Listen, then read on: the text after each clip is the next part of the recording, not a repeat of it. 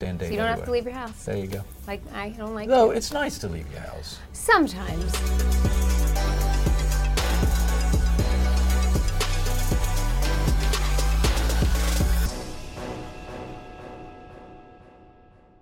Welcome to Newsweek Conversations. Jamie Lynn Sigler, thank you so much for coming. Thank We're you for having me. So excited to be here. I was a Sopranos fan forever. Happened to be out when my kids were really young, and so we would, uh, you know, we'd put them to bed or we'd get a moment, and it was video VOD was just happening, so we could watch whatever episode we were up to. It was fantastic. That's so great. I can't say you babysat my babies, but kind of, kind of did. So Or got you through it. Yeah. you got us through it, so thank you. Um, you started doing that when you were 17 years old, if I'm right. 16 in the pilot. Yeah. 16 with the pilot Mm-hmm. and 17, and then did it for eight years, 10 years. Mm-hmm. Um, how was what was that like? I mean, what was it like to grow up? Those are un- unbelievably form. I remember my 16, 17, 18, Yes. 19, 20, 21, 22. What that was like. Very formative years. Yes. High school. You, well, uh, how what was that like living like that?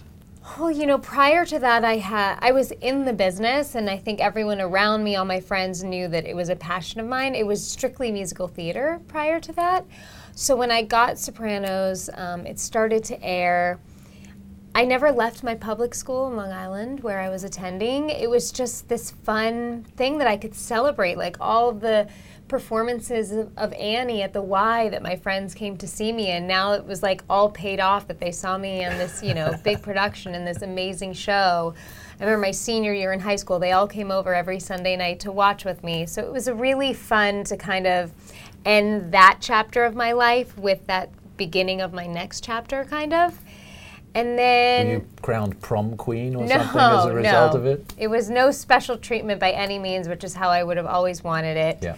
Um, they were just happy for me and just, you know, thrilled that they could see my dream happening. And then I wanted to, I think because I had done all of the steps with all of my friends as far as adolescence and middle school and high school, despite my extracurricular activity of acting, uh, I wanted to go to college as well. So I was accepted at NYU moved into the dorms. I was a psychology major. I felt um, a little nervous about entering into any of the acting programs Yeah. and sort of being broken down and you know dissecting my process when I was already working. Yeah. But unfortunately, because I wasn't in any of those programs, they couldn't work around my filming schedule, and I had to defer. Um, and then I just moved into an apartment in New York City and shot The Sopranos for the next couple of years. So actually, you're still deferred from NYU. You I could- am. you could I go am back- still deferred. you could go back and finish You up. never know. Not, I'm a little busy now, but yes. yeah, uh, yeah. Uh, so, um, Sopranos was such a huge part of modern, of popular culture back then. Is, do you still feel it today? Is it still? Um, I feel like I feel it more today than when it was airing. I was so young and Oh, it was so personal for me then. It was Yeah. so hard for me to see like the grand view of it that everybody had because that was like my other home. That was my place. Those were my people. That was my security. For so many years, the 10 years that I shot that show, of the ups and downs in my personal life and of my own growth, that was just the place I always went back to. So it was so hard for me to see it as anything but that.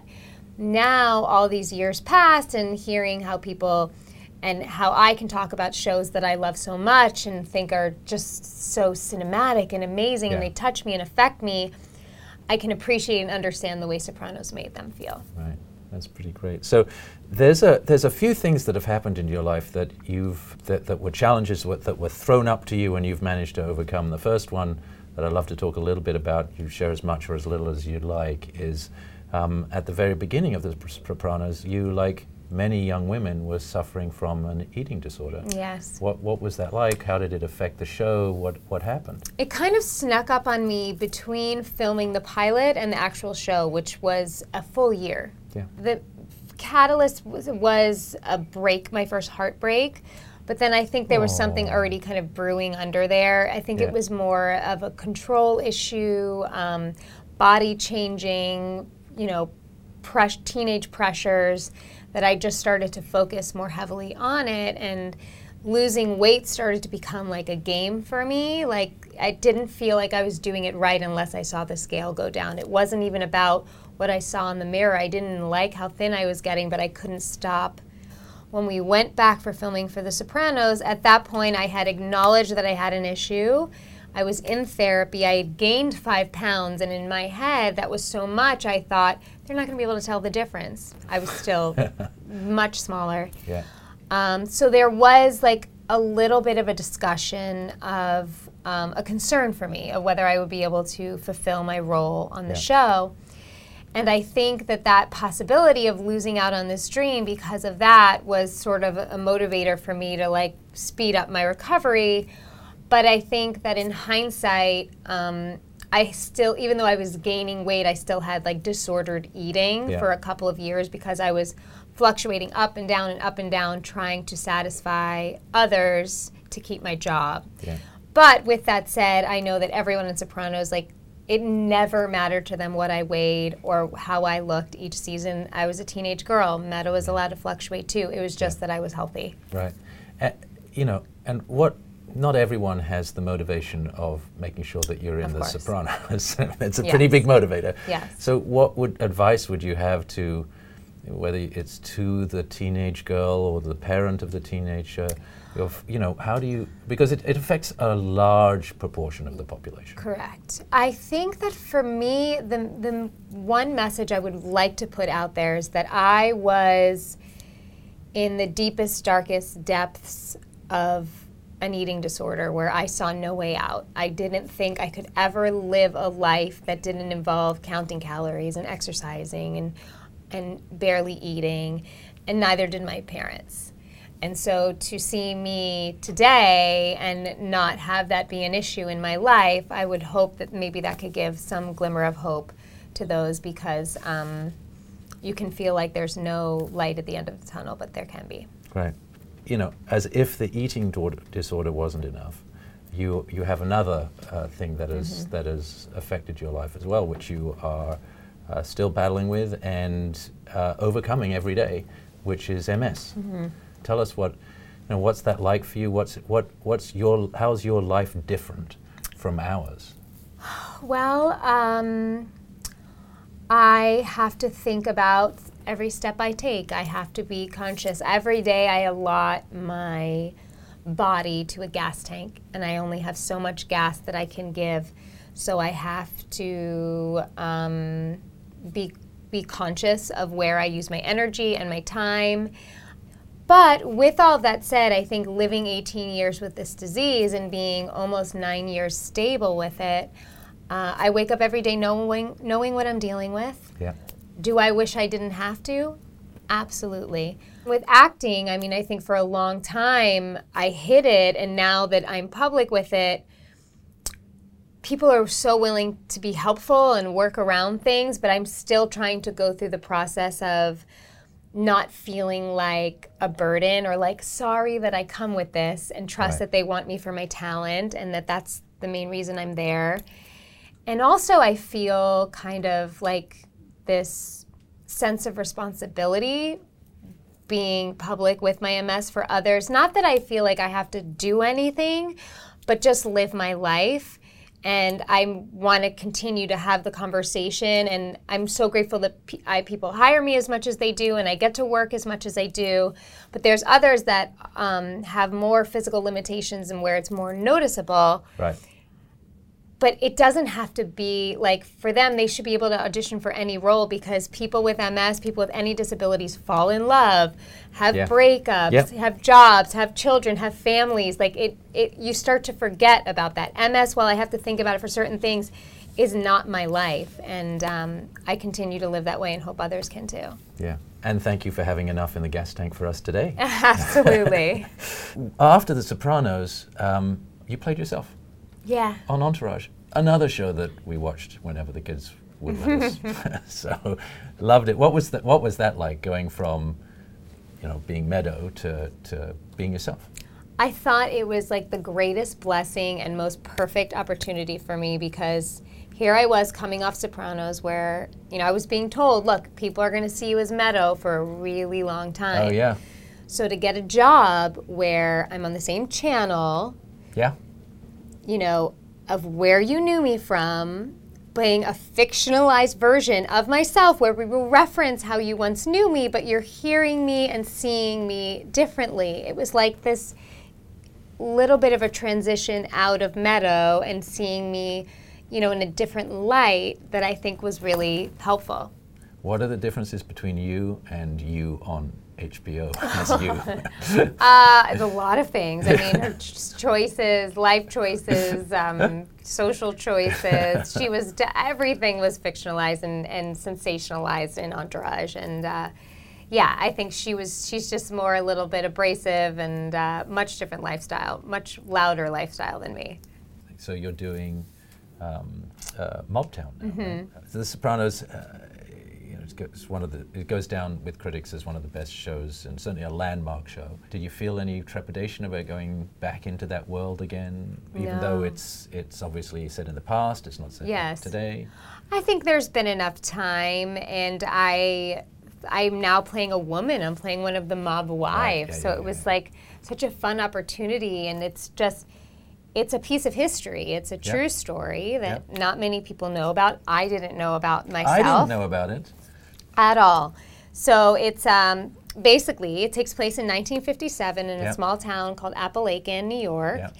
And it is the biggest meeting of the mobs known. Before or afterwards, right? Ever. Right, ever. And it was um, uncovered by a young police officer in that town, played by David Arquette in the film. And he tips off the FBI and they bust it. And that's sort of what began the fallout of the mafia and then later on years, you know, the RICO Act and things like that.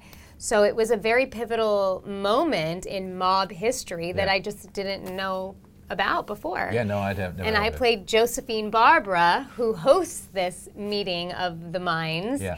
and is ferocious and loud, could be a boss herself, and is this is the biggest moment of her life preparing for this dinner and this evening because it's everything she's ever wanted. Is her husband to get a bump up. And so she was just wild and crazy and so much fun to play. And of course doing anything period in the 50s is you know so informative. Already as an actress just the hair the makeup the wardrobe the sets. Right. it was a blast. And your husband in the film, you've known since you started in The Sopranos, right? Yes, I've known him since I'm a teenager in New York City. He was a club promoter. He was Danny A, and he was just a guy that I used to talk about movies with, a movie buff. And then I had heard that he was like slowly producing and writing and directing and acting here and there. And we've always kept in touch. And then he texted me one day and was like, I'm directing this movie, and I think you'd be awesome as my wife. And that's how it came to be. Were there any, because you've known each other so long, was there any sort of fun shorthand or little things that happened on set? tons of improv Yeah. tons of improv between the two of us because danny's such a one-of-a-kind guy he's like really like um, manic energy and loud and funny and you kind of never know where he's going to go with things and i think because i knew that and i knew who i was going to be playing well enough we just had fun off of each other. Uh, so um, you are identified to some extent as an Italian American because you've done all these things, but you're not. you know, I wrote down you've got sort of Cuban, Greek, Romanian, Sephardic Jew background, basically. that's it Right. that's those are the ones Those are the ones. So do you, you feel like you've been adopted by the Italian community at this I point? Yes, I love the Italian community. I love that culture. Um, I'm happy to be adopted, and I if if as long as I'm playing an Italian right now in the film that I'm making right now. So uh, yeah, as long as you keep hiring me, I'm happy to play Italian. Is there anything that you would like our audience to know about Mobtown? Anything? Ah, it's just a really classic throwback to what you love about mafia movies. It's wise guys, romance, um, action, violence, wacky characters, boisterous people, comedy, fun, suspense, and it's a true story. Right. You know, you've made you've made your career look kind of easy, uh, even though we've talked about some of the hurdles you've overcome. Has the industry always been as understanding? Have you had any hurdles thrown up to you as people have said, you know, whether that's because you've aged, as we all do, Of course. or you've had MS, or you've had other of these things. Oh you? no, I've had lots of lulls and hard times, and I think before I came out with my MS, just kind of harsh judgment as to like how I would move or how I couldn't do certain things, um, and I don't hold that against anyone. Um, but all I can do is keep putting myself out there. I mean, any actor can tell you how hard it is to be in this business. I mean, you're you're selling yourself Yeah, every day, every you know, and that's how you're not supposed to take that personal. So Yeah. it's it's a rough career choice, but I love it when it works. Yeah, yeah. Thank you so much for your time. Oh, It thank was you. Great to see you. You too. All right.